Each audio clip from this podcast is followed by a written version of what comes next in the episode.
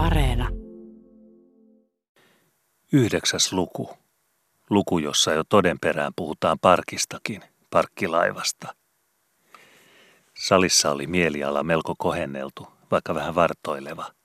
Niin kuin merillä, kun puhaltelee pyrähtelee milloin minkin nokan takaa riuskas maanpäällinen tuuli ja iskee manterilta pussejansa purjeisiin kuin lempo, pyyhkii porottaa koko penteleenä, milloin vasemmilta poskipuoliltansa, milloin oikeanpuolinen pakara paksuna, ellei unohda hengennielemän hetkeksi koko puuskuttelemisen toimitusta ja laiskottele lekottele purjeen löysissä kuin kärpäsiä kupeeltansa huiskiva ja turpansa kuonoa nuoleksiva lehmä suvitarhalla. Niin kuin merillä tämmöisillä vetellä nällipäillä, jolloin taivaan merkit pilvien karkusuunnissa kuitenkin muistuttavat ja virvan kuplat meren kellumilla vaahtoketjuissansa opettavat, että kohta voi ilma kääntää kylkeänsäkin ja toinen, totisempi poika reistata vesillä ja seilin saumoissa, etelä liehtoa meren vapaitten keuhkojen väeltä ja rehellinen tuuli pyyhkiä lavaista lakeoilta idän pyräykset harakkoina manterillansa. Niin kuin merillä tämmöisissä huiskauksissa, jolloin käsi jo varailee ruoripuuta vakaville painamille leikinkurien perästä, mutta silmällä vielä on vahdinpitoa, mitäs kukonpojalla harjassa äskeisillä vierilläkin – siten salissa nyt. Sielläkin istuivat jutun pyräykset vielä parran pensaissa, ja veri virkisteli joutilailtaan korvapareja ympärilläkin, yhä pälyilemään sivuille ja naapureihin, oliko kenellä muutakin vielä hampaissa ja muinaisten mukavaa jatkuviltaankin piuhimassa, miltä kurilta kulloinkin ajatuksen parraspuuta kallistelemaan ja ryöpsäykseltä kastelemaankin. Mutta silmäänkerät olivat kuitenkin jo vähän itse kunkin kulmakarvojen varjoissa varuillansa muillekin taivaan kanteille ja ajatuksen näpit valmiina niillä mielen kuuttirihmoilla, joilla niiden pitää levätä, kun odotellaan, koska ilma näyttää toden kyntensä ja puhaltaa niiltä laitasilta, joilla sillä tänäpänä on pilvikarjansakin lammaslaitumilla ja sillä puhdilla, jota veden väri salamyhkiltänsä vihjoittelee. Tietysti Härkäniemen jutuille naurahdeltiin. Hivelähän niitä muistoja oli meheviltään muistella, ja suu asettui kuunnellessa itsestänsä maun mujuille ja mukaville.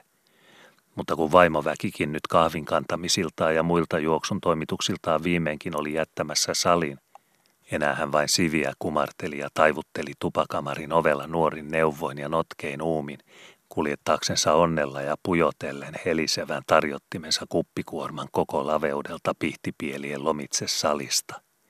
Kun nyt siis oli syntymässä hiljaista salissa ja miehet jäämässä omiin rauhoihinsa keskenänsä, niin ei oikeastaan enää ollut kenelläkään aikaa ja tilavuoroa jäädä täydeltään ja pisara pisaralta maistelemaan mielessänsä korvannoukkimaa tarinaa, niin myötäsukaa kuin se ajatuksen karvaa silittikin – vaan nyt oli löysettävä huomio siltä kurilta ja heristettävä silmä niille kääntymille, joilta kuutti uudella kyljellä saattaa kiepaista piukkaan. Olihan alastalo hyvillänsä, että tämäkin luovi oli asiainkryssissä tehty ja pinnistetty tuulta likelle tältäkin keulan nousemalta.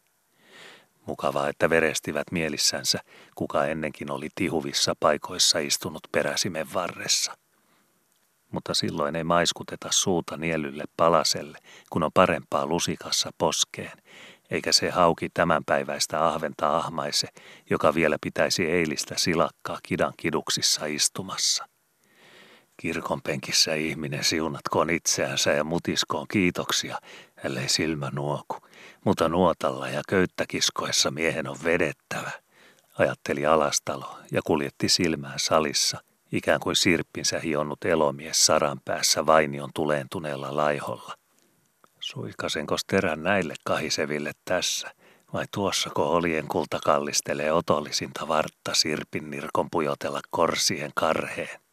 Tuumi hän, kun arvellen siirsi katsetta Lahdenperän leukatarhan lauhiolta lammasvilloilta niille siistityille ja suankurittamille poskipihoille, jotka Ankara Langholma tunnusti ja tiesi omiksensa – niin julkisissa, vaikkapa maaherraa paremman miehen pakeilla kuin kotovainioillakin kymmenen taksverkkärinsä käskiänä. Kun paspartaa tässä nyt on parempi ensiksi kohennella. Sitä, joka on supukallansa ja kuhukoholla lentolehovana, kun vain hiukankaan henkeä puhaltaa puskaan. Vai sitä, jossa on joka jouhi kireöillä, ikään kuin olisi myllynkivi killutettu puntiksi jokaiseen haivene hiutuu leuassa. Aprikoi alastalo ja tunsi närän alkua mielessään, kun ei koskaan luudanlavea ole samalla kertaa neulan teräväkin, eikä vieterin potkaseva höyhen helpeäkin. Mitäs siitä, jos tapin päästääkin ja laskee lahden perän pulpuille? Vettä täysikin vesitynnyri kannuun sylkee eikä kaljaa. Ja Langholma taas, kiveä, joka on paasi paikallansa. Käy lapsia mukulla kukaties hypistelemään kyljiltänsä paljain kynsin, mutta ei järkimies ikinä, ennen kuin hänellä on käsissänsä kangottimena teräskanki ja pienet kivet ja maaturpeet pehmitetyt ympäriltä. Alastalo antoi silmänsä viistää muuallakin miesriveillä. Sinäkin istut niin kuin olisit täällä piipun paimenen palkoissa laiskottelemassa, eikä miesavuksi kun tarvitaan. Harmitteli Alastalo syyttömälle Härkäniemellekin, kun silmä osui siihen sohvan kulmaan, jossa Härkäniemi tällä haavaa onnettomuudekseen istui ja tarkasteli savun viisauksia piipun pesänsä haikumilla. Karvaa tuhlattu sinullekin poskipieliin enemmän kuin pienen talon ladon suusta mahtuisi kerrallaan pistämään, mutta imeväinen ilman parran hajuakaan poskiensa maitoiholla ja pahna tukku ilman piipun varjoakaan mättäänsä pensaasta torkottamassa, hoitaisi mytyillänsä samat puhumisen virat pieluksella kuin sinä nyt viisikymmenvuotisessa miehen rikissäsi harmitteli alastalo nahkojensa kipenöivissä sisuksissa uskolliselle naapurilleenkin ja parhaalle varatykyrilleen, kun katseli tämän liikkumatonta partaa, joka sentään saattoi liehuakin joskus ja liehua välistä tarpeettomillakin ajoilla ja tarpeettomissa asioissa, pitkän reisun kryssejäkin ja Ruotsin virstan luoveja. Sinullakin partaa leuassa vaikka luutana lavaisemaan tomut ajatuksen ahtaamistakin nurkista ja rikat laveammiltakin mielen laattioilta ja poskipielillä karvan kankeata harittamaan vaikka jäykemmänkin jahtikoiran härisemiltä. Mikset niitä nyt viljele ja päästä laistoille naamapintasi lahjoja, kun on pyyhkimillä laiskan unet pitäjältä ja paimennettava verähille se lauma, joka ei haukun härinättä osaa omille laitumillensa.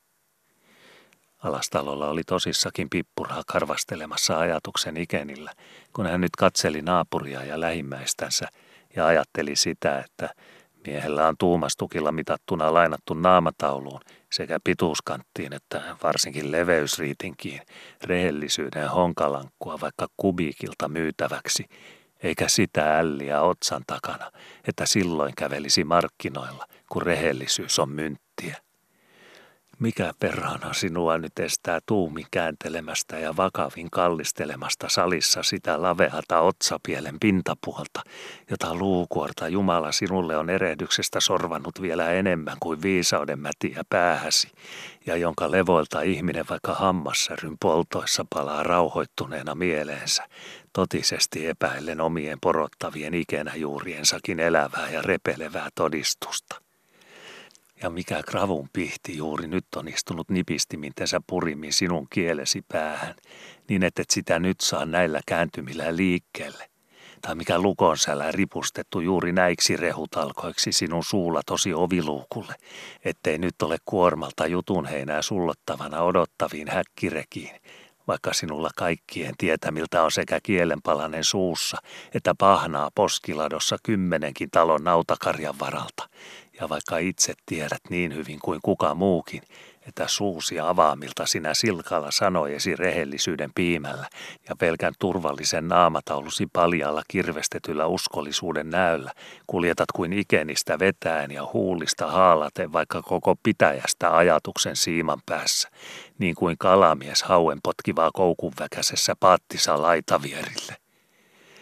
Haljeta voisi kiukusta, kun pitää omin silmi kärsiä näkyvissään miestä, jolla on suu poikittain naamassa niin kuin kellä hyvänsä kristityllä Jumalan luomalla ja kirkonkirjoihin merkityllä ihmissielulla ja joka ei tätä läpeä taulussansa silloin avaa, kun tarvitsisi, ja kun hänen leukansa saranolta järki voisi poikia penikkoja seurakuntaan. Sitä varten härkä on saran päähän talutettu ja ies rynkäillä, jota juhta silloin kiskasee ja kiskasee ryhän väeltä, kun vako on aljettava ja saverinta avataan. Ja sitä varten sinä salissa, että sinä kynnät leukapielten voimilta ja väännät järjen hartiaparilta silloin, kun minä huiskasen, ja auran on leikattava kärjen terä rytisemään viiltoa turpeen pintaan. Alastalo puhisi sadatteli sisuksissaan niin kuin papupata tulella kantensa alla juuri ennen kiehumisen ryöpsähdystään. Ja koska juuri Härkäniemi sattui näissä kuumissa onnettomuudekseen olemaan hänen silmiensä siidissä, niin tämän viattoman tukkatappuran ylle ja Härkäniemen suhteellisesti syyttömille parroille nyt kaateli mielen purku sydämen noiteita valaamiltaan. Ei ihminen helvetissäkään laiskotella saa ja hoidella piipunnysää hampaissansa muun kärrymisen välillä, vaikka siellä on aikaa iankaikkisuuden kyynärmitoilla ja almanakan lehdiltä präntti pudonnut niin ennen alventtia kuin alventin jälkeenkin niin mikäs kruunun kirja ja maaherran lupa silloin päästää miehen vietereiltä ja härkäniemen ajatuksen syytingeille täällä maan päälläkään, jossa aikaa karkuhevonen ihmisen edellä ja mies pötkiä semmoisen nelistäjän hännän takana, jonka jouhen karvoja ei kouraansa tavota ennen kuin kavio suihkii santaa suuhun ja kumpikin on kuopassa, niin koni jalattomana kuin hengellähkö sormenpalkoin. Alastalo naurahti omalle ajatuksen pyräykselleen. Jokos nyt oinas poikki ja nilkku valakka trava, kun minäkin puhelen psalttaria, hymähti hän. Mutta mäski peruna vadissa voisi haljata kiukusta ja konttipuoli puupukki havutarhalla kadottaa kärsivällisyytensä ja loikkia nelistää harmin karkua neljän veräjän lävitse, jos niiden olisi katseltava kiireen paikassa semmoista miestä liikkumassa kuin Härkäniemen Malakias – Onko laitaa se ja laissa sallittua, että ihminen saa omilta leuoiltansa painella peukaloa pesänsä puhimiin, ikään kuin ei miehen kaltaisella muuta tekemistä olisikaan maailmassa, ja asetella rauhassa tupakanpehuja tiiviimmälle piippunsa suulla, silloin kun lähimmäisen silmät ovat kekäleinä hänen poskiparroillaan, ja kärrynkin jo pitäisi haista karvoista hänen nenänsä, että nyt hänelläkin sopisi olla suuvuoro salissa, ja että puhukkin perhana nyt jotain, kosket muuta ymmärrä ja parempiin kelpaa, ja koska odotetaan. Ei kaiketikaan sinunkaan. Pääsi pajupehko semmoisia ajatuksia haudo, että kokki juoskoon edeskäypänäkin pidoissa, räättien kypsää ja räättien keittämiltä räättien tyrkyttäjänäkin räättien kulumilla, ja minä jakajana juoksuttelemassa lirppua kannuihin sen tynnyrin hanalorolta, jonka harjatorolla minua parastaan tarvitaan ämpärisouvissa kaatajan puhinoissa. Ei suinkaan se mies, jonka on kiljuttava kapteenin kurkusta ahterin komentotäkillä, samalla körtin kääntämällä repelle matruusin selkäväellä keulapakan ankkuripelissäkin, eikä suinkaan minun ole täällä salissa samalla nenänniistämällä kiivettävä tulisen turkasena ajatuksen humisevissa rikivärkeissä päästelemässä järjen pultaan ja puhdille mielten raakapuilta, kiiliäkseni saman hauraavana samoin loikin saman kiiruun käpälillä täkin kaikuvillakin, kiinnittämässä sanantouvia vetokirjiin jokaisen korvaknupin tyhmän naakelin taakse, niin monta kuin niitä norkottaa pareena tukanpuskain varjosta neljän seinämän reilinkin mitalla salissa. Alastalo ähkäsi paksun ruumismajansa sisäseinien täydeltä, kun viimeinkin nyt alkoi olla aika kirvottaa silmähakaset härkäniemen parroilta. Viili ennen kilkkuu viinan välkkyjä pytyssänsä. Lehmä juoksee lirkuttaa oravan poluilla männyn oksalla, ennen kuin sinulta Kristuksen ajanlaskuun sana lähtee suusta, silloin kun huuli on tuossa tupussa piipun sarvipalasen ympärillä. Ajatteli huokasi hän, ennen kuin enempää puhisi. Nostaisit silmiäsi sen tuuman osan, jonka tarvitsisi, ja katsoisit pukkilaankin, niin näkisit vierilähiltäsi päälle katsomattakin ja sormen pitelemättä, miltä mies näyttää, joka itse hulluttansa on vanginnut luontonsa ja jolla on suun sisäpuolella niin paljon pidäteltävänä, että hammasparoillakin on horkka, kun pitää niiden ajaa reekelin virkaa semmoisen kielikurpan kammitsijoina, joka tottumattansa on lukittu häkkilinnun hypyille rautalankojen taakse. Alastalo oli nyt jo unohtanut koko härkäniemen ja harminsa, kun silmän jyvällä nyt oli todella hänellä itsellään se naama, jonka hän toisen katseltavaksi oli suonut. Vissisti mies rääkkää itseänsä, kun ei puhu, vaikka mieli tekee. Oli hänen lähin seuraava ajatuksensa, kun hänelle selvisi, että Pukkilan kasvoja hän nyt avoimelta kirjalta katselle luki. Orava puola hyrrän sisäpuolella ja ajatus sinun silmäkerissäsi. Kumpis kiertää turkasempana kerään ketterää pussikan viskaimilta, kysyi Alastalo mielessänsä ennen kuin muuta ajatteli. Oi viskuri sinuas, Siipi pyörii jyvät ja akanat sinä pyryn lentona syljet, jyvät jyville, akanat akana kasaan, kun vain on käsi veivillä ja lapio ruumen tahtaamassa seulan suihin. Alastalon Matson oli kotonansa laveissa liiveissänsä. Silmä oli vilauksessa siinä terässä, jolla siepataan tähtäimille neulan kärki, jonka silmukan levitse langan pää on pujotettava. Vai sinä olet ajatellut, ettet sinä puhut turhia poskistasi tänäpänä, että odottelet ja olet luurilla väijymässä. Vai niin, mynninkin sihdattuna ja sormi hanalla, sana hampaan liipasimella valmiina, kun jänis on loikaissut puskasta ja otus siihdi jyvällä. Mutta entäs jos joku seisoo vieressä ja tyrkäsee kyynäspäähän? Joku paus. Hana vireessä on hyvä varalta, mutta hana vireessä on viekaskin sormen syhymiltä ja saattaa lipsahtaa pamahtaa pelkän kynnen ällin painamilta ennen kuin järki on haukotellutkaan, saati nostanut etusormen päätä ja laskenut kolmeen. Matsonilla hierasi Hermannin koura pienen hierauksensa Hermannin kouran sisuksissa – oli kalaporvarinakin muinen näkättävä Tukholmarin silmäparin tällistä, koska tinkimisen kauppa oli kypsä ja äyrin pudottamilta koko ruuman lasti rikseinä. Siitä päästä pinoa halkosyltä puretaan, josta puunköllit itse ovat lonsoomillaan ja koko kasa romahtamassa. Ja alkaa sinä parkkisikin puksprööttiä olet ajatellut, niin kuin uskoosikin pistit prikin mittaa, ainakin keulatikkuu samaisen jalanmitan pitemmälti kuin minä siviään, sanoi Alastalo äkisti ja ummisti toista silmämunaansa, jota ainakin sen saattoi ymmärtää hurskaaksi, vaikka toinen pelasikin pirusia pukkilan parroilla. Puoli tuumaa pitempi, jalkaa päälle vai vaille, vai kuinka sinä ne mitat taas justeerasitkaan, korjasi sekotteli alastalo vielä tasusiltaan sanojansa, tyytyväisenä siitä, että nyt oli kumminkin korkinpalanen saatu liikkeelle pullon suulta ja salissa viattomiltaan mainittu, vaikka vain naurunkin pakeelta ja pilapuheen vahingoilta, semmoista, jolle korvat olivat heriöillä ympärillä ja jota oma kielenpaksukin jo oli ollut poikimassa niin kauan, että itseäkin harmitti. Nyt on siis sekin ruuhi uitettu vesille ja parkin nimi sanottu salissa niin nätisti, ettei kenenkään tarvitse olla salissa huomaavinaakaan, ellei tahdo, ajatteli hän helpotuksesta ja vilasi silmän viistämältä pukkilan sivutse Härkäniemen piipunohitse Langholmaankin keinutuolilla ja hiukan koko salin seinäpielien lavealti. Nyt oli pukkilan vuoro purra partaa. Tosi niin, että hän oli päättänyt pysyä nahoissansa, pysyä visusti. Kotoa lähtiessä jo ja vielä Maijastiinalle ovesta hän oli sanonut, sanonut puhellut, palannut tuvan puolelle vielä kerran porstuasta ja sanonut – en minä puhu, en puhu, en minä puhu mitään. En parkinpentelestä kielen krapaustakaan, en hiiren haukotukseen avaa suutani, en kirpun pieruun. Mutta kun toinen on Muhammettina rinnuksissa, parkit ja prikinpröötit ja jalantuumat, mittaisi omat liivivästinsä ympärysruntalta. Siihen fasuunaan kai laivojenkin pitäisi olla mallatut. Kysynkös minä kerran, ja olen tainnut kysyäkin joskus – Hylliinkös ja ruuman limppumakoon siviällä prikin puksprööttiä on upotettu, niin ettei alusparalla torkota keulassa tikun alkua enempää kuin pilan teoksi, ja saman verran kuin nenännypyn näkyvää nysää sinun oman poskinaamasi naurispuoliskojen keskeltä. Vai kamppi alka taaskin siitä, että uskolle tuli riitinkin se hivene keulapiikkiin, ettei siviä ole pitäjän pisin astia.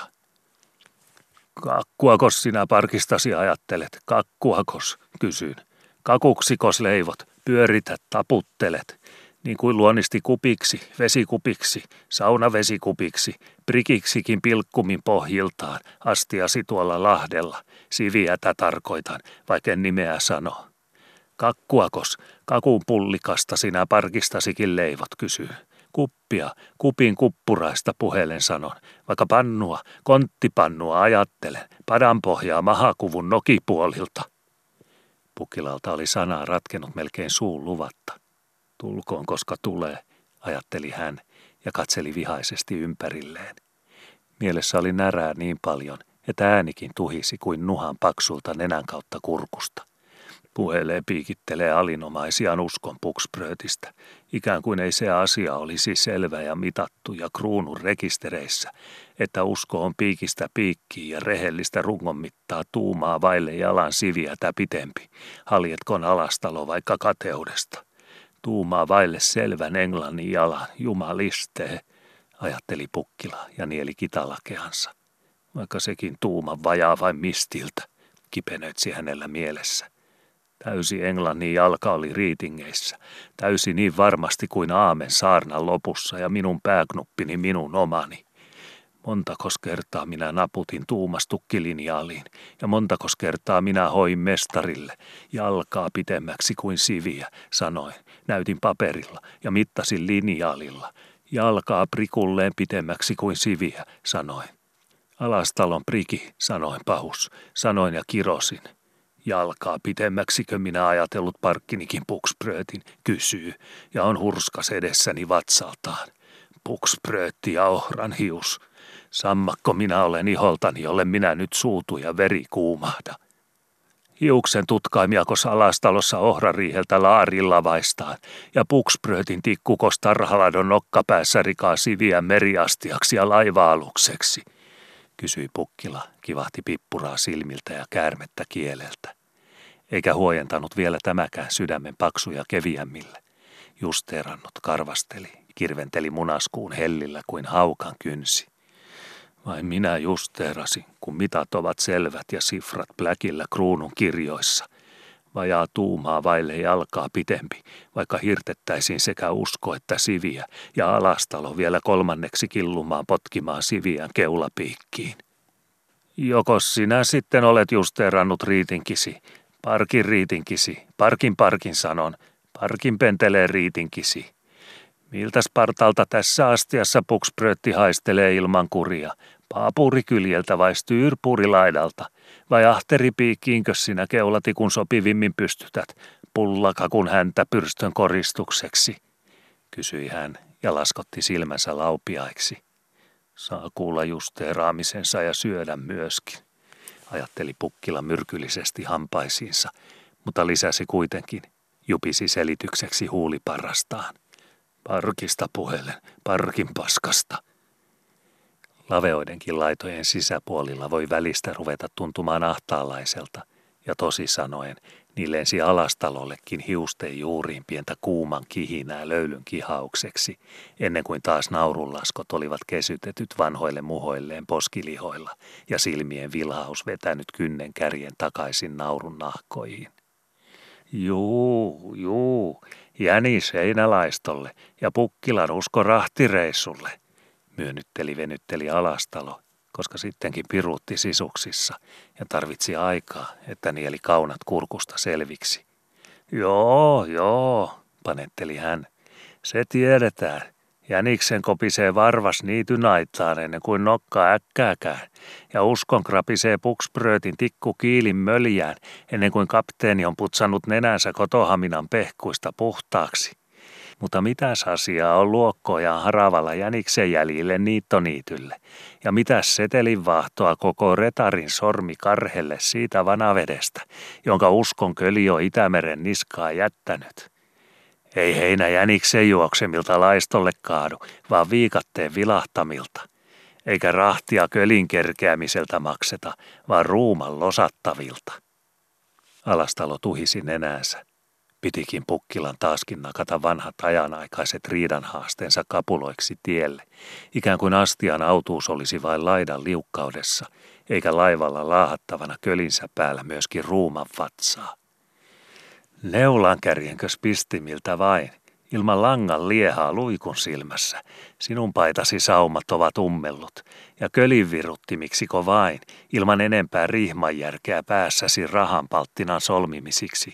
Sinä uskoasi Itämerellä uittelet suvemmitat, kysyi hän.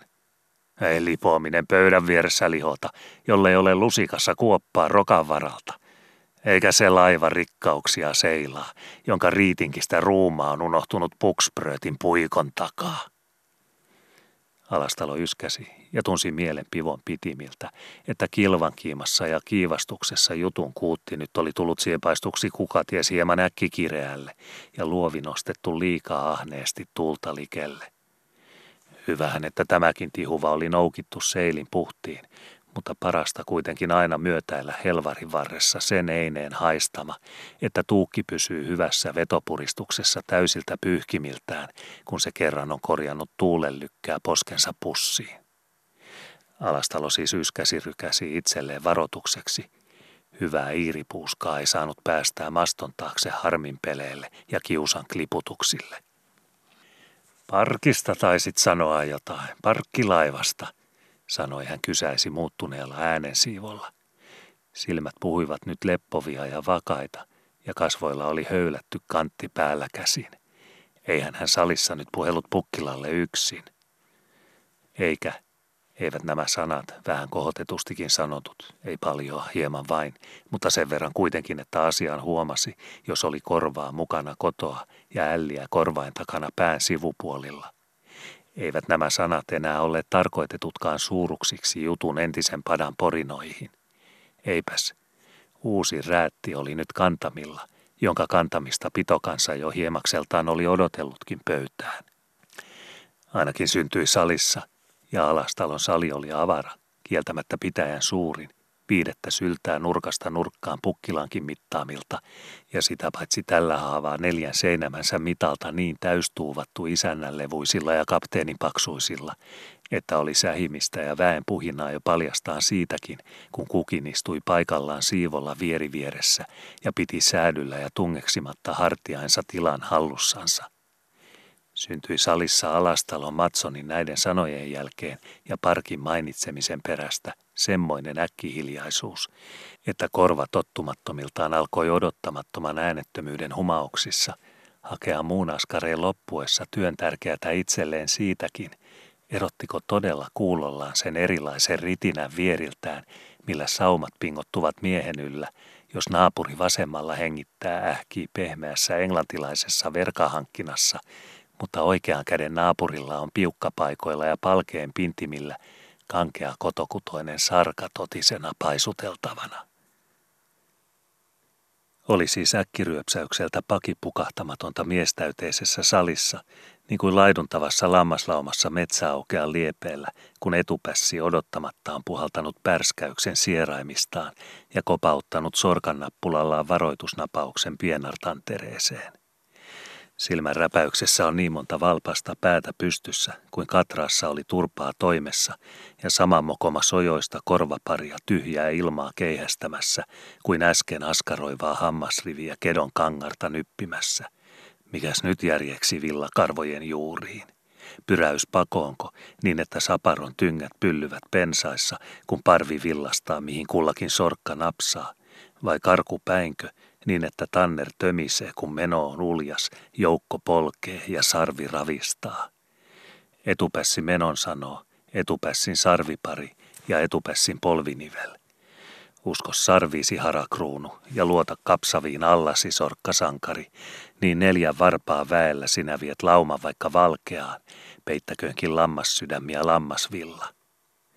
Alastalo, Alastalon kapteeni, Matson nyt salissansa ja tykevä mies lankulla, niin kotona kuin kirkonkongilla ja Sivian komentosillalla, vaikka olikin joskus ollut vain Herman, Alastalon laiha Herman, liukas Herman kalakaupoissa ja kova Herman killinkinuotalla, Fin Herman Tukholmassa ja Faan Herman tullin muistossa. Alastalon Matson nyt nosti harjaa ja salilla oli edessänsä liivipuoli, jota kelpasi katsella. Mies kehtaa näyttää itseänsä julkipuoleltakin miesten keskellä, kun hän tietää, että oma laveampikin runta on omissa napeissa ja omassa verassa ja oma paino joka leiviskältä oman permannon notkumilla. Minä olen ajatellut, että pitäjään olisi rakennettava parkkilaiva. Siitä on ollut puhetta Langholmankin kanssa, ja sitä varten minä olen pyytänyt tänne tänäpänä muitakin koolle, sanoi hän tyventä tyvenemmin niin kuin luotsi tietonsa silloin, kun silmä tuijottimiltaan on pimeään sokeista ja sumun sakeoista erottanut uran ja viimeinkin tähystänyt juopan selkeät ja käsi varmoiltaan taas saa oikoojennukselta osoitella, mistä väylä on vapaa keulapuun kurotella ja meren selkä kirkas kölin puserrella.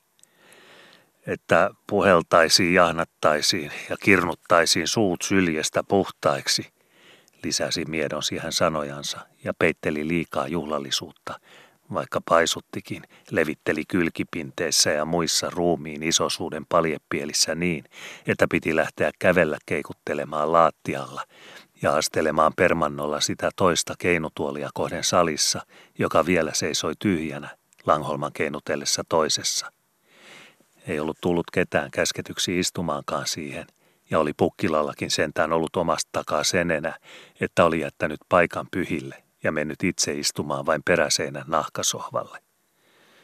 Parempi puhellakin täältä keskeltä laattia, kuulevatkin ympärillä, ajatteli Alastalo sovitellessaan kapteeni lavuista ruhomajaansa keinutuolin käsipuiden väliin ja pinnapuiden rytistessä pientä napinaa, kun leiviskät löysivät vaakapaikoillensa – Näkee ympärillensäkin tästä, jos tarvitsee, ja kun tekee mieli katsella äihistä salissa, ajatteli mies keinupotkolta, ja neljän seinän kehältä leikkasi salia kokeeksi mies mieheltä silmäpari, jolla oli oravan virkana vahdinpito alastalon Matsonin otsallakaan varjossa. Puntti oli nyt paikallansa salissa ja isäntä omaa tuoliansa painamassa vierastensa keskellä. Oletko sinä nyt ajatellut sitä parkkiasiata paremmin, josta mennä talvena ja varhemminkin joskus on ollut puhetta ja josta viimisviikollakin oli juttua, kun minä ja Härkäniemi seilasimme asiassa Langholmassa? Kysymys oli osoitettu salinpoikitsen Langholmalle toisessa keinutuolissa – ja lausuttu sillä sopivalla mielen levolla ja muulla isännän tasaisuudella, jolla mies puhuu miesten keskellä miehenarvoisista asioista sille, jolle joukosta miehenvertaiset sanat kuuluvat. Olihan hiukka juhlallistakin näin puhua julkisiltaan salin ylitse keinutuolilta keinutuolille ja kuulustella kampapuunaristessa alla, miltä vakava sana kuului ilmassa, kun oma huulisen oli päästänyt painaviltaan Langholmalle – ja se teki työtänsä muittenkin korvissa ympärillä salissa. Mukavaa kuitenkin, että aikoinaan tuli ripikin nurkatuksi tarpeeksi avaraksi ja saliin tämä tilan verta, että mahtuu seinien ahdistamatta puhumaan tärkeistäkin asioista, kun semmoisia sattuu. Tosi vie ja lempo uskokoon, kun tuntuu ahtalta saumoissa. Pääsi alastalolta keinutuolilla puoleääneenkin huokauksen pihaus keuhkoista, kun mielihyvä tihuviltaa liika potkasemalla ojenteli jäseniänsä kylkiluitten varjossa ja oli ikään kuin päästeltävä liivinnappeja löysemmälle piukottavilta paikoilta. Kelpaa joskus olla lihavakin, niin luulevat, että ihminen pelkkää pieliänsä prässiä ähisee, ajatteli hän kuitenkin nopeasti mielessään, kun huomasi sanansa ja nieli äänensä. Mukavaa sekin sentään, että on näin ruumiiltaankin ruumaava, niin ei arvata hyllinalta aina ja tarpeettomasti pidellä ajatuksen ruotoja. Kerkesi alastalolla mielihyvän kärsä vielä pienelle hunajan pisaralle, ennen kuin oli silmä taas lähetettävä asioille ja järki vahtipaikalle ymmärryksen akkunoissa. Mitäs Langholma nyt sanoo, ihmetteli hän. Viikate on vilautettu ja laiston pää avattu niitulla. Kaatuvatko korret siivolla heinäluokoon paksullekin karhelle? Eikä riitä niittoniitylle ensimmäinen viikatteen sivallus, vaikka laveallekin kurotettu, vaan on laiston lakealla selkävarattava venymään vaikka virstan heilumille. Mitä sanoo Langholma nyt ja kuinka sujahtaa sana sen jälkeen ja kestääkös hellittämättömänä hartiain pinko ja uuman tempo, Saentukoonkin ruoho viikatteen tiellä niittäjän edessä jokaiselta raudan laulamalta ja suihkikoonkin heinä säihkivältä terältä olan taakse kasoina, joka askelee vinhamalta pahtavalla lakealla. Langholman puolella salia oli keinutuoli seisahtanut keikkumasta. Ei sieltä käsin tovin aikaa muutakaan äänen kaltaista lähtenyt, paitsi että piippu, Ristikylän vanhan tuomarivainaan ja Rebinderin entinen pitkä paronin piippu, jonka Langholma oli toisen kahvikupin juotuaan ja kuppiparista päästyään käynyt hakemassa käsinsä piippuhyllyltä ja sytyttänyt itselleen. Että piipun luupalla siirrettiin puolemmaksi hampaista ilmaan torkottamaan ja että otsakulmain puskat rypistyivät likemmäksi toisiansa. Ei ollut savun hiustakaan enää ilmassa silmien teräksen tiellä – kun nyt kaksi harmaa sinistä naulasi tutkivaa tutkainta sille taholle salia, missä alastalon tukeva henkilöllisyys hyvin näkyvällä ja rehellisellä tavalla täytti toisen keinutuolin, oman tuolinsa, omassa salissansa. Sinä olet siis ajatellut, että jaksamme ilman velantekoa ja rahajuoksemisia rakentaa parkkilaivan pitäjään, kysyttiin nyt kysymys salin halki, äänellä, joka oli verkas eikä tarpeettomasti korotettu, mutta kuitenkin kulmasärmiltänsä sitä paasikanttia, että piti olla sekä kestävän ajatuksensa kintuilta että turvallisen sydämensä huoneen taululta sen miehen, jonka oman tunnon hartioille sana laski kämmenen tämän vaakaisena. Ei sitä kiivastakaan lähtiä juoksijaksi kiitetä, joka läkähtyy kesken matkaa, ja ojan ylitse on viisasta hypätä vain silloin, kun tietää, että varvas kaapasee kovan kamaran toisella rannalla. Oletko sinä siitä asiasta varma, että saadaan topeillekin se, mikä parkin mitalta ojennetaan kölipuuksi petille? Tynnyrin säkki on komea miehen selässä ja vielä komeampaa, kun isäntä tyhjentää tynnyrin kantamusta laarinsa suulla. Mutta tynnyrin ruissäkki maassa on painava paakka jyviä – ja kylän nauruksi on joskus joutunut tykeväkin selkä, kun mies vääntää minkä sisu puskee, mutta säkki jää isännäksi paikallensa ja säkin perse istumaa isosena kedolla. Prikejä ja kuunareita meillä on, se on tosi, mutta puolen tynnyrin säkki ja täystynnyrin säkki ovat erilaisia pideltäviä sormissa, ja prikit ja kuunarit ovat puolen tynnyrin säkkejä parkin rinnalla. En minä pahempaa tarkoita, mutta minä kysyn, onko jää koettu ja tie reimattu ennen kuin minä varsani rannalta ajan. Keinutuoli lähti liikkeelle taas ja piipun luupala palasi huulille, mutta otsakulman alla pysyi vahti levollisena akkunain suulla ja alastalon oli laattian poikitse keinutuolilta keinutuolille liitetty silmäpari, jonka omistaja oli tottunut siihen, että hänelle vastattiin, kun hän kysyi. Salissa kirvottelivat muutkin jo ajatuksiansa, ja jos tarkasteli ympärillä, niin huomasi, että niskaiho punotti, alastalosta puhumatta, jo jonkun muunkin takinkauluksen yläpuolella kuparille, niin kuin miehellä, joka vielä ei vuovaa sanoa sanaa ja avata suutansa, mutta aikoo. Höllimällä olivat nyt saumat Lahden perällä, joka ilmankin oli saanut tuntikaupalla istua sanattomana isosempiensa joukossa, niin että partaat olivat mielenastiassa jo paljasta puhumattomuudesta ylihulahtamaisillaan, ja joka sitä paitsi jo Vaarniemensäkin vuoksi ja metsäkauppojan saajatellen arveli otolliseksi muistuttaa itsestänsäkin ja olla saman tien höylinkengissä Langholmankin edessä. Langholmahan kuitenkin lopulta se mies on, joka kakkulan pistää koukun taakse ennen kuin kuorma liikkeelle lähtee. Pitää miehen tarkastaa hihnansa ja kiristää solkivyö piukemmalle uumilla, ennen kuin itsensä paininvääntöön antaa, sanoi Lahdenperä siis, ja myönnytteli vahvisteli Langholman sanoja, osoittaakseen, että hän ymmärsi tarkoituksen. Kun on ihrakakku hilattava orte, vaikka iso möhkälekin, niin sen haalaa nätisti kattoon killumaan, kun vaan sylkee kämmeneensä. Mutta jos on koko sika koukun päässä painamassa, niin silloin on paras hakea taljat, ja juosta kuka naapurikin avuksi touvin päähän piuvaamaan. Lisäsi laski hän sopivia, koska sanankelkka kerta nyt oli liikkeessä ja mennä keikutteli jalaksillaan ilman enempiä lykkäämisen vaivoja, ja koska ei ole koskaan vahingoksi ja rasuvan haaskiota, vaikka tiputtaa pisaran enemmän voidetta siihen paikkaan ratasta, josta akseli pyörii navalla. Sanonko sen enemmän vielä ja puhelen kampaan karvoja myötäsukaan ja siihen lakoon, johon mielenharjakset ilmankin ovat kallellaan, ajatteli hän – Esimerkiksi siitä, että langan pasmatkin lasketaan ja punnitaan ennen kuin kelaamaan ruetaan, jos on talossa loimelle luotavana 30 kyynärän kangas.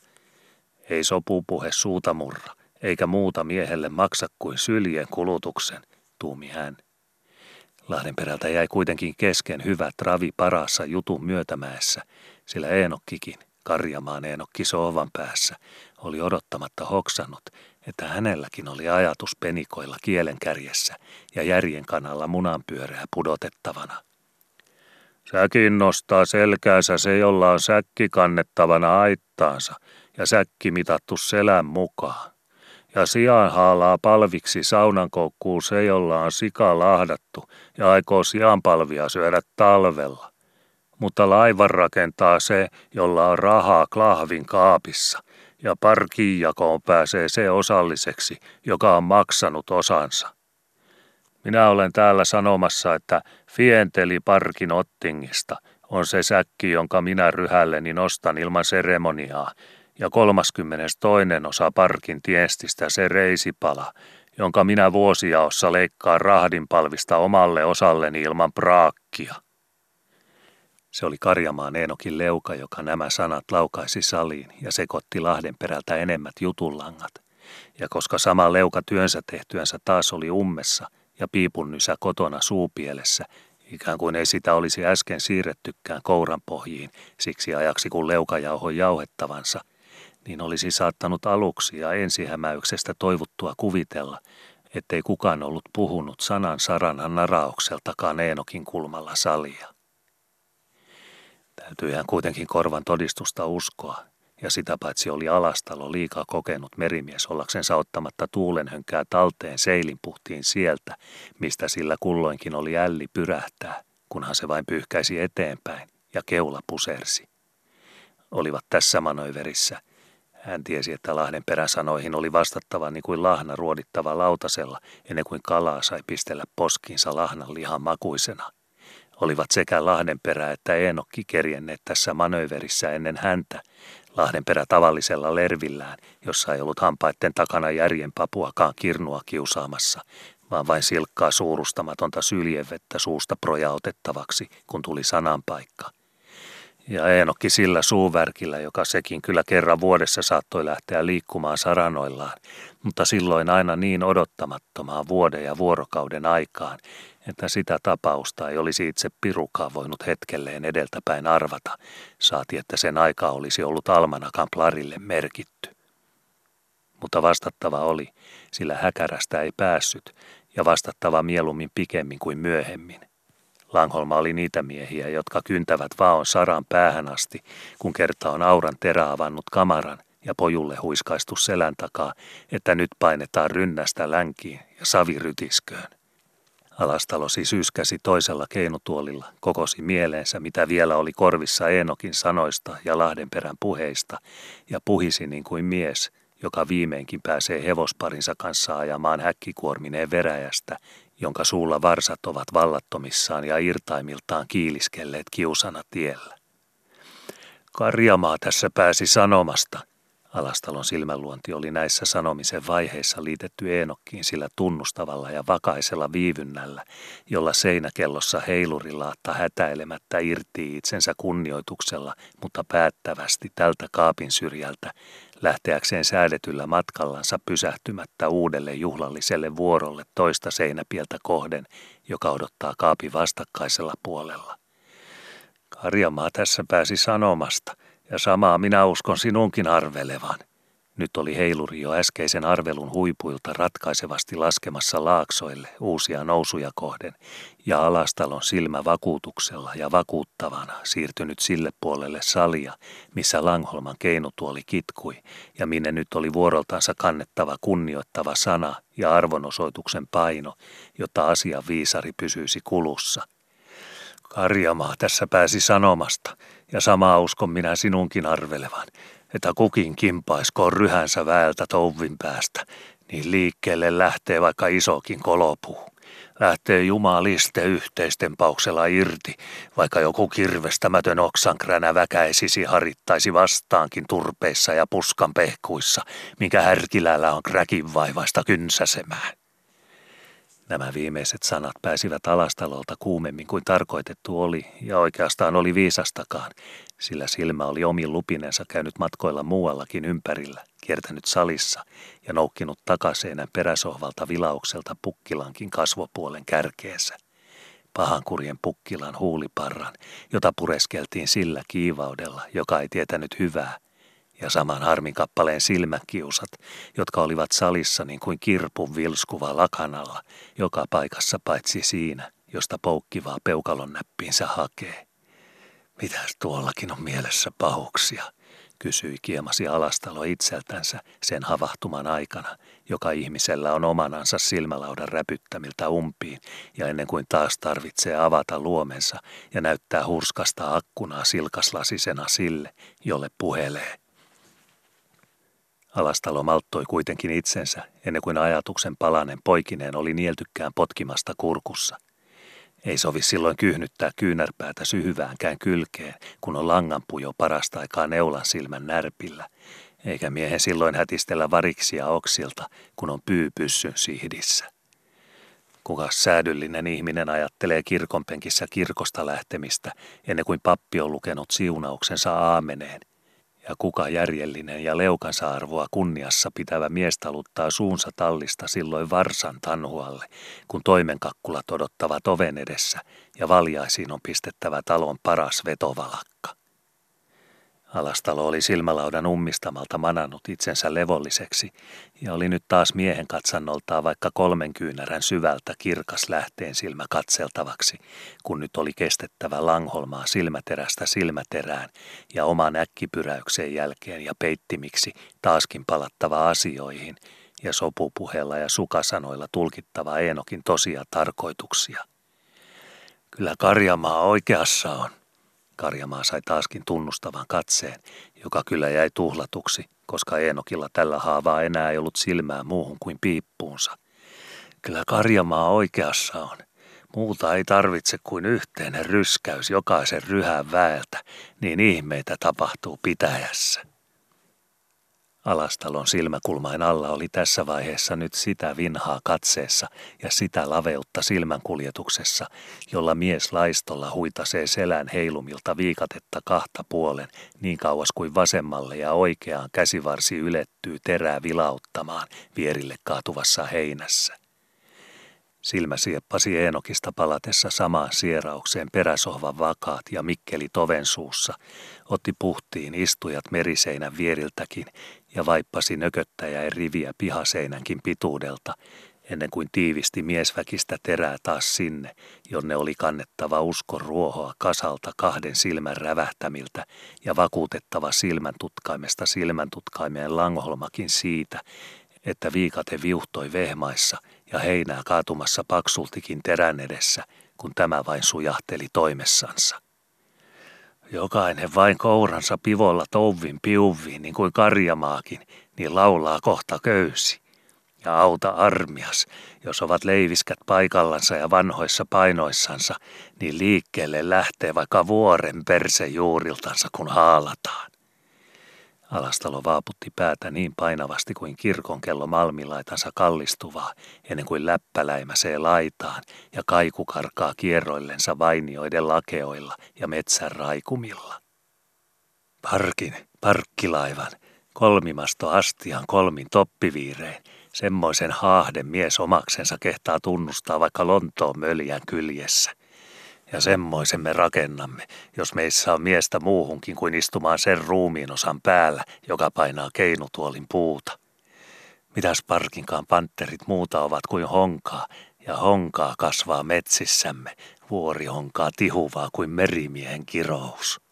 Ja mihinkäs parkinkaan topit muuanne kurottavat kuin taivasta päin, ja tikuntilaa on siellä käsin pilvien krapisematta vielä joku raahan väli ylemmällekin kuin mihin prikimme piikit torkottavat.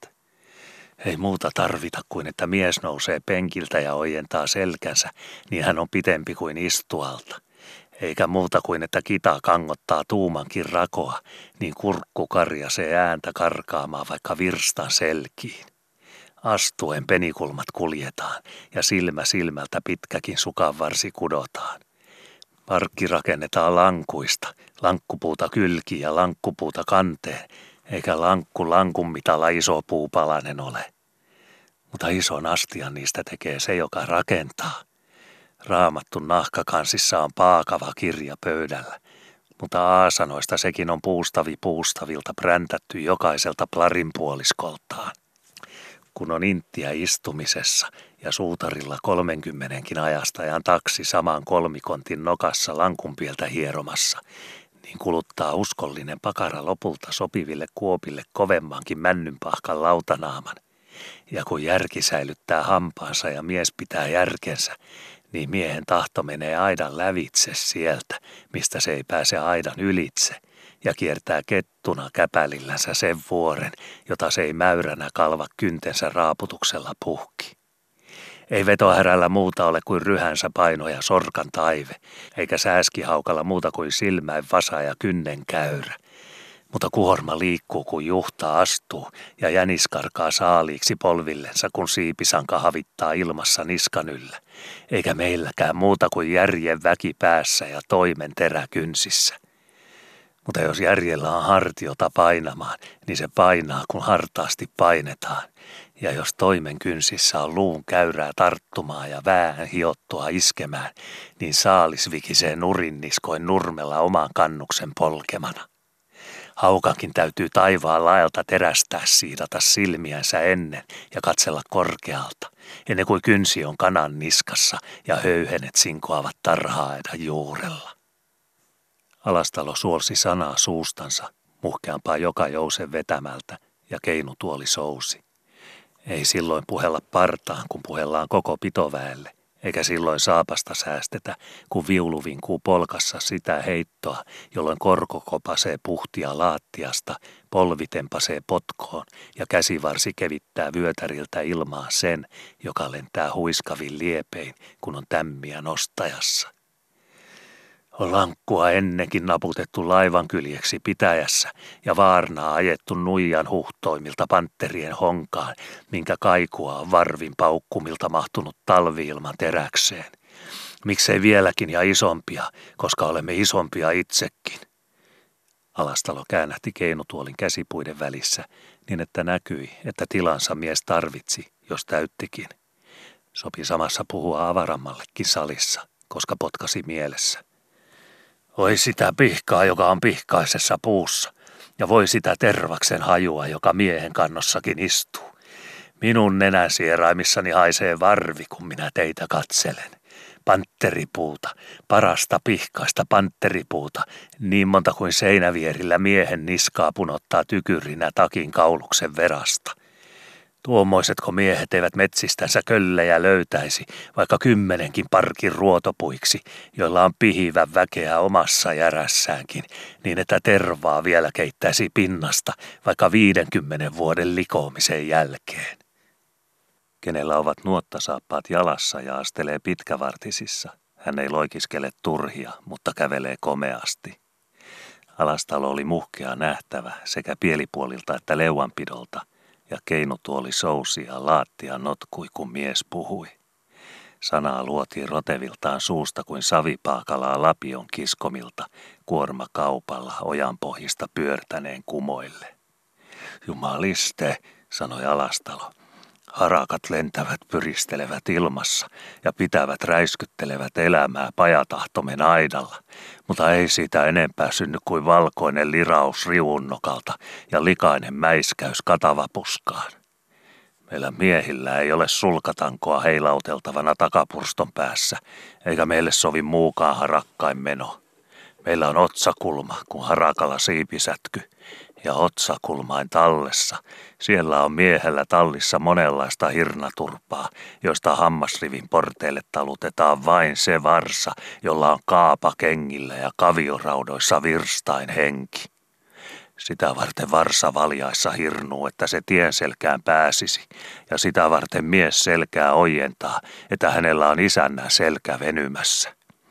Karvainen parta parta on, ja se Miko Miko, joka Mikon suulla kiroo. Jollei mies piilu kädessä ja ranka rihmattuna palkkia kanteelle veistä, niin päästäkö housunsa kintuille ja lainatkoon peukalonsa tikuksi takapuolen putsaamiseen, sillä muuhun toimeen sillä kynnenpalasella ei ole virkaa ja jollemme me näinen naamatauluinemme ja niine orsine, jota meillä on nenäluuhun tuhlattu, sitä toimeen saa, että pitäjässä vielä on parkintoppikin flakulla, niin kävellään silloin mieluummin kohta joka tromppu porstua lävitse tuvan puolelle ja pyydetään Eevastiina hakemaan rukit ylisiltä, että meistäkin olisi jotain hyötyä talossa, kun ensin olemme saaneet hameet hankituksi yllemme. Alastalo ähisi keinutuolilla oikein totisilta paljepuhkuimilta ja katseli ympärillensä kuin Elia tulisista vaunuista. Sitä varten on moukarin silmässä varsipuu, että puolen leiviskän mähkämää kysi kymmenen leiviskän puhdilla, kun mies heiluu salvoksella, käsivarsi nousee, taltta huimasee ja tamminaula taputettuna hattunsa humauksesta ymmärtää, mistä tienura pusertaa läpi parkuvan honkahirren ja sitä varten on miehellä tahtonsa kärjessä tuikkuina järjen näkimet, että kippari anturasioillaan kantensa lastulla kuljettaisi kulmaisa alta silmään haukkaparia penikulma harpoin valtoimina vahteina, lännen pielitse ja idän kuohumitse korkeuksien kannen kiiluviin neulasiin, kun on rannattoman viskeillä tähtien tutkaimista urkittava ja taivaan naulamerkeistä pideltävä, missä on vellovan vierteillä tienura silkasna edessä ja minne on kiehujen sokeassa huippivan keulapuun torkotettava kärkensä piikkiä sataman kaukaista turvaa kohden. Ei se salvuri hirttähäikää, jolla on moukarin mähkä varren päässä kuriksi hirren niskaan, eikä se ohjasten pitäjä varsan mieltä kysy, jolla on ohjasten nuora kieraistu kouran pitimiin. Miehiä mekin olemme, ja housut meillä ovat yllä kraatarin leikkaamat. Ei parkki muuta ole kuin alus, jonka kirves veistää ja triivi tihtaa. Alastalo päätteli puheensa tasaisesti. Mies ylettyy käsivartensa mitaan ja vielä varvallisen venytyksen lisäksi, kun hän kurottaa itseänsä, sanoi hän – ja jätti vakuutetun silmäparin katsomaan Langholmaan. Onko joku kävellyt talvituimalla ja seisahtunut tieltä katselemaan, vaikka vain parin kolmen kivenheiton päästä, kuinka mies nuijinensa liikkuu salvoksensa nurkkauksella maaliskuisen aamukorkean pakkasraikkaissa. Nuija nousee kahden käsivarren kurottamana – nousee nousemistaan koko vaakansa huhmalta yli pään kohden taivaan sinisiä, minkä vartta on huhmaron visalla ja rannetta venymään hihain verasta. Nousee sitäkin ylemmäs, kun mies telineen lankulla kasvaa varpaisilleen ja koko olan kirpooville vartensa linkoavan puhdin, ennen kuin huhkaistaan keuhkojen pohjilta ja ilmassa huimii mäikän raskas kaarensa matkan väeltä miehen hartiain ja potkolta kimmovan selän. Näkee nuijan, kuinka se putoo honkahirren raikumille. Huomaa, kuinka ponnahtaa taltta kimpansa takaisin mäikätyltä männyltä ja arvaa, kuinka sammarrako tihteni tuumansa tuimatun alla. Mutta korva ei vielä nouki kumausta ilmasta – ennen kuin vasta ajatuksen nielemän kulumilta, jolloin jo metsän rannatkin talvisilta lumiltansa rajuttelevat toisillensa kiirivää ääntä niin kauas ja korkeille kuin on pieltä ja loittoa teräksisen maaliskuun aamuisissa äärissä. Siten nyt alastalon salissakin.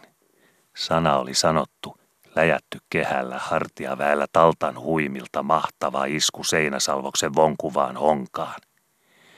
Mutta ensin eroitti vain silmä nuijataltan kimpaavan paon satutetulta puulta, ennen kuin järkikin oli kerjennyt paikalle, ja ymmärrys perillä, että nyt oli sauman rako yhdellä mäjäyksellä ajettu viiden syllän mitalta hengittämään hongan kylki honkapuun kyljellä – ja että kohta oli kaijun kiiri rapiseva ympärille niin pitkälle kuin oli neljä seinäviertä salissa ja valmista leukaparia puheenpajoiksi viidettä syllän seinämillä. Lahdenperä ensimmäisenä käsi sanoa jotain. Totta meillä pöksyt ovat, ja miespuolisiksi me olemme kirjoitetut kirkon kirjoihin, sanoi hän röhäytti lautamiehen suusta alastalon sanojen vahvistukseksi ja kiskoi hartioitansa röyheämmälle peräsohvan keskellä. Hän säikähti kuitenkin omaa äkkipikaista kerkeämistään, koska toiset vielä olivat vaiti, ja peitti äänensä äkkiyskään. Piippukin kun röyhää ja kakistuttaa kurkkua, selitti hän, ikään kuin ei olisi muuta puhunutkaan, ainakaan sanankaltaista, ja kasvot olivat nyt virsikirjana, se lehden väli päällä päin ja näkyville käännettynä, jota ymmärtäväisen miehen keräjäpenkilläkin oli sopivaista kantaa naamapuolenaan muitten ja tuomarien nähtävillä. Lahdenperän silmät olivat nytkin omilta pyräyksiltään ja pieniltä polkanyrityksiltään taas kotona ja vakaviltaan, ja lautamiehen silmälautaa räpsytellen luodut Langholmaan. Sieltähän käsin alastalokin näytti päänsä kallistumilta ja silmäin vahtaimilta jotain odottelevan, ja siltähän puolelta salia omakin järjenhämy ilmoitti pian jotain kuuluvan. Ei tarvinnut muitenkaan kauan odotella salissa – sillä Langholman keinutuoli narahti taas kampoillaan hiukan ja piipun luupala oli jo jonkun aikaa ollut siirretty huulilta. Minulla on se käsitys, että varsasta näkee jo tallin pilttuussa, onko sillä sieraimien vavahtelussa se levitys, jota juoksija tarvitsee puhaltimiinsa, kun rinnan palkeen huohottamatta on virstain lennon jälkeen vielä uudenkin virstan kiito sierainten ahmimilla – ja onko orhin hirnalla sääripiipun silkinpeitossa sitä hienoa jännetterästä, joka sinkoo penikulmat keviöiltänsä kavion taakse, olkoon tien selkä pitemmäksikin mitattu. Ja minulla on sekin usko, että miehenkin tietää miehen mielen hengittimiltä ja pitelee ajatuksen potkosiepa järjen polvikimmosta. Langholma vaikeni ja imi pari haikuvetoa piipustansa tuomari vainaan pitkävartisesta. Minä kylvän savimaahan ruista ja urpamaahan perunaa ja tiedän korjaavani laatuisen laihon kummastakin. Ja kun alastalo sihtaa laiva-asioissa, niin tiedän minä, että silloin on sihdi jyvällä sellainen metsootus, jonka jaolla itsekin mielellään istuu, kun saalis on kapsahtanut oksalta ja lintu nypittynä käristetään syötäväksi. Juomapöydässä täytyy valita seuransa, että istuu järkijoukossa kolmannenkin lasin kumoamilta, ja sahuri hakee pariksensa lankkuurakkaan sen miehen, jonka hartiat ja selkäpinnan hän tietää kestäväksi sahapukilla aamuhartaasta ehtoon sitkaaseen saakka. Minä luotan alastaloon, sillä minä tiedän, että hänellä ei pää huipi kuohuvankaan kannun partailla pitopöydässä, eikä selkä väsy arkiviikolla sahan laulaessa pitkänkään hirren taipaletta. Minä olen mukana, kun sinä ojennat petikehälle parkkilaivan kölipuuta, vaikkapa jalan mittaa pitemmäksikin keulakurotukselta ja korttelin paksuutta lihavammaksikin pantteriruodoilta kuin sinä olet ajatellut. Tämä sana oli sanottu avaralle salissa, vaikka silmäin kiinto turhitta harhailuitta siirrettiin alastalosta tuomarivainaa merivahapiipun ruskoiseen kupuun ja varren luupala vakaalle paikalleen rustollarin suuhun – kuin ruhtinaan leukaan.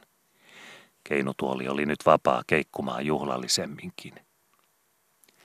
Nyt olisi salissa kellä hyvänsä, joka vain olisi rohjennut ja ensikotvaa vuovannut avata suunsa, ollut mainio sananvuoro, sillä Langholman vaikenemisen jälkeen ja hänen keinutuolinsa taas ruvettua notkumaan, kesti hyväkin hetki semmoista äänenrakoa ja hiiskumatonta hiljaisuuden kunnioitusta, ikään kuin olisi yhteisestä sopimuksesta ja korvaparien terottimilta kuulusteltavana, Äänähtelikö keinutuolin kampa laattia palkilla erilaisella narahduksella etusoudussaan kuin takakenoon painuessaan? Eihän alastalo sopinut omasta puolestaan hiskaista ensihätää mitään, sillä myötämäessä, ja varsinkin hyvässä myötämäessä, on aina viisainta liikkua visusti ja odotella ohjaksissa, minkä vauhdin pyörät itse huomaavat otolliseksi. Vastamäessä punnattava on, mutta myötämenossa huokaistaan, ja ehkäpä pidätelläänkin, jos näyttää tarpeelliselta. Pukilalta taas puuttui muista syistä vire juuri näissä kääntymisissä käydä jutun nappuloihin käsiksi. Istuihan hän kyllä sohvalla niin kuin tulisilla kekäleillä, ja luonto kiehui sisuksissa, pahemmin kuin teki mieli itsellensäkään tunnustaa, ja kuin oikeastaan jaksoi nahoissansa pidätellä. Istuivat vielä nielemättöminä ruotoina mielen kurkussa alastalon äskeiset harmittavaiset tikkupuheetkin, ja nyt vielä tuo lakkaamaton praakin pärinä samasta alinomaisesta parkista, ikään kuin ensimmäistä kertaa maailmassa olisi kolmimastoisesta astiasta puhetta. Ei varsaa, hirnuvaakaan, kuitenkaan silloin taluteta tallista, kun tie on lumiummessa ja kinoksen harjaa tanhualla aidan seipäitten tasalta – Langholmakin alastalon käsipuolessa kuin paaden nelikulma veräjän tolpan tykyrinä. Ei pukkilakaan siis vielä muuta kuin puri partaansa. Lahdenperäkin pysyi pukahtamattomana sohvalla äskeisen yrityksensä jälkeen, ja muillakin salissa oli itse kullakin ajatuksen veräjällä enempi sanankatrasta tungeksimassa, kuin sopi samalla mahtumalla laitumen niituille purkautumaan. Härkäniemikin vasta puhalteli savunpilviä puolemmalle ympäriltään. Vain Eenokin puolelta salia vahvisti muun vaikenemisen keskeltä lyhyt sana Langholman juhlallisen puheen kerran. Sama meininki minulla, kuului Eenokin äärisestä sohvan päästä, ja paremmaksi vakuudeksi siirrettiin piipunnysän puutynkä samassa karjamaan isänä vasemman poskipuolen hammaspenkistä istumaan hänen oikean leukapielensä kangottimille. Härkäniemen ympäriltä ja parran lähettyviltä oli nyt savunhurstia jo löyhennetty niin paljon ja puhallettu palloiltaan kiirimään loitomalle ilman paksuvilla salissa, että miehen alkoi taaskin eroittaa sakean keskeltä ja arvata hankkeista, että sieltäkin käsin kohta alkaisi kuulua jotakin. Sen olisi jo kyllä varhemminkin voinut ymmärtää ja mielessään päätellä, jos kellään olisi ollut muilta järjenpinnistyksiltä aikaa ajatuksiansakin viljelemään, sillä niin pölläviltään oli kuitenkin jo kotvan aikaa savunvillaan rakennettu makkaroimaan ilman kuormiksi niille seuduin salia, missä Härkäniemen piippu oli toimessa, että semmoista ei tapahtunut Härkäniemellekään, niin vahva tupakkamies kuin hän tunnetusti olikin, muulloin kuin joko silloin – kun suu pitkän pärnäämisen päälle ja kymmenen virstan jutun jälkeen tarvitsi hyvitystä kestettyyn savupaastoon, taikka silloin, kun täytyi poskia varustella vastaisen varalta ja ajatella, että laistolla en kumminkaan kerkiä itseäni muonaamaan, niin muonaan nyt. Koska siis Härkäniemi nyt oli ollut pitemmän aikaa sanapuolena, ja hän piti leukansa yhtä mielellään levossa kuin sitä viljelikin viljelemään ruvettua, niin nykyiset savupilvet hänen kohdallansa sohvan päätä olisivat tihuvuutensa vuoksi jo varhemmin, selvästi ja ilman tunnustelemisia opettaneet, ettei ollut säpsähdettävä, vaikka Härkäniemi kohta sanoisi jotain. Ja Härkäniemi sanoikin nyt, ei kuitenkaan kiireellä. Puhallellut hän oli loitomille kerrostelevia pilvipaakaloita ympäriltään, ja kerkesi hän asiansa senkin jälkeen sanomaan ja suuta viljelemään, kun ensin oli levätellyt silmää ja katsellut ajatuksen huviksi savun kiiriskelyä, kuinka sillä oli juonensa ja toimensa, kun se levitteli laikkojansa salissa, venytteli venyviänsä ja palleroi paksuviansa, laski kuin sinihursti leijuvia lakanoimaan niille ilman paikoille, joista akkunat tunkivat valokeiloja mies sakevan salin halki, ja pöyhi polstaroi harmaan röykkiönä edemmäs nurkemmille ja kaakelimuurin kulmitse varjon peittoihin, kuin olisi itsensä niellyt. Miksemme parkkia rakentaisi, virkahti Härkäniemi, siirtäen silmänsä savun samoamilta miesten kehään. Sen ajan kukko kiekasee kuin kurkku on kurotettu, ja sen ajan mies aivastelee kuin hänellä nenää syhyttää. Mikäs virka kellon taululla seinällä, ellei kaapissa naksuttele ja vetopiukota vietereissä. Vasta silloin on viisarin tikulla lupa ajatella nukkumista, norkahdanko yhteen kohta vai vieläkö on nirkuttava kahteentoista, kun nyörit ovat juosseet loppuun rattaissa ja luodin leiviskä asettunut levolle permannon lankulla. Ja vasta silloin miehelläkin aika arvella, minkäs mastontopi jätän elämässä pystyttämättä, kun tomuäijä jo juosta nilkuttaa vieressä kyynäspäätä nyhien ja korvapielinauruin torkottaa rankasormissansa katseltavaksi tiimalasia, jonka suppilossa viimeiset sannanhirut sirahtelevat toroon. Härkäniemi hymähti itsekin sanoillensa, kun huomasi, että äänilaji oli uruissa mennyt alikertoihin ja sivahutti kämmenellä partaansa, ikään kuin luutaa löyhemmille huljutellen. Miksemme parkkia rakentaisi, koska vielä on nenänniisto omissa hoimissamme ja puuainetta metsissä muittenkin kompeitten varalta kuin kolmekyynäräisen arkun, sanoi hän kysäsi suopeampiakin päästelläkseen suustansa – Savukin kyljeskelee ilmassa sen ajan, kuin sillä on paksuutta ja aurinko sitä pitelee. Mitäs ihminen sellaiskempi olisi ja jättäisi kyljeskelemisensä elämässä niin kauan kuin tanterilla ollaan ja saa venytellä itseään päivänpuolisilla piehtarpientareilla. Rakennetaan me parkki vaan niin kauan kuin lastu irkenee puun kyljestä meidän kirveemme piilumilta. Eivät meidän lastujamme muut kuitenkaan meidän jälkeemme veistele, eikä savun pelmu sammuneen pesän haikumilta enää kiekuroita kähertele. Saunassa on kyllin levähtelemisen aikaa varalta pahemmankin peuhtomisen päälle, ja tarhan tilaa tuulilla huipitella helmoissansa sakeatkin savut ilman haihtumilta. Härkäniemi siirrähti olkapäätä, ikään kuin olisi kantaa saven sotkosta kiskonut. En minä enempää kysele, minä olen myötä silloin, kun saapasta siirretään ja sora kannoilta huiskii. Saapas on ihmisellä anturoitu tien niskaa tallaamaan ja nenänpiikki nirkottu naamatauluun leikkaamaan kärkenä ilmaa siltä paikalta, jolta iho humisee, kun mies tekee matkaa. Valmis minä olen puolestani. Kolme toppia on yksi enemmän luvultansa kuin kaksi, ja tammipeliä pelataan siten, että nappulaa lykätään siirronvuorolla eteenpäin laudalla. Paremmille pastoraateille pappikin virassansa pyrkii, ja koska meillä ovat laivat leipäsäkkinämme, niin priki on pastorin puustelli, kun parkki rovastin, ja laiha vatsa jää kutsumukseksi sille kappelin papille, joka ei elämäniässänsä emäseurakunnan rovastin levättiä yllensä napita.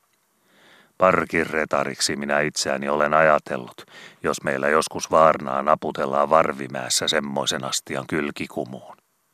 Ei matka kävelemättä kulu, eikä mies astumatta paikaltansa pääse.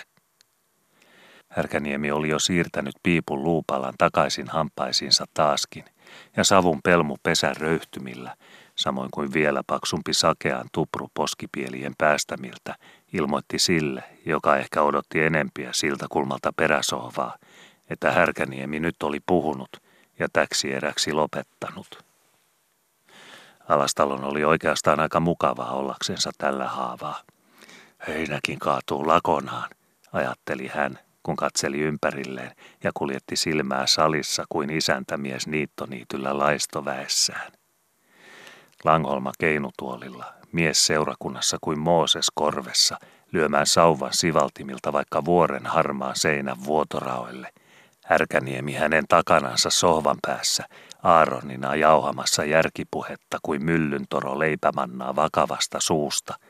Ja toisessa sohvan päässä Eenok, leuajuko kuin aamenen nykä pitkän saarnan loppuun jollei niiden miesten hartia heitolla laisto kaadu ja ruoho laskeudu laupiaasti karhelle, niin joo ihme. Langoholma hissaamassa lipulliahaa takamaston kahveliin, härkäniemi keskimaston tyvessä ja Eenokki etumaston tykyrinä. Siinä on Besetningin alkua parkki ja miestä hoilaamaan käsky komentosillalta pitkätkin maston välit keulapiikin kuulumille asti sanoikin Alastalo komeutta koko salin kuulumille keinutuoliltansa.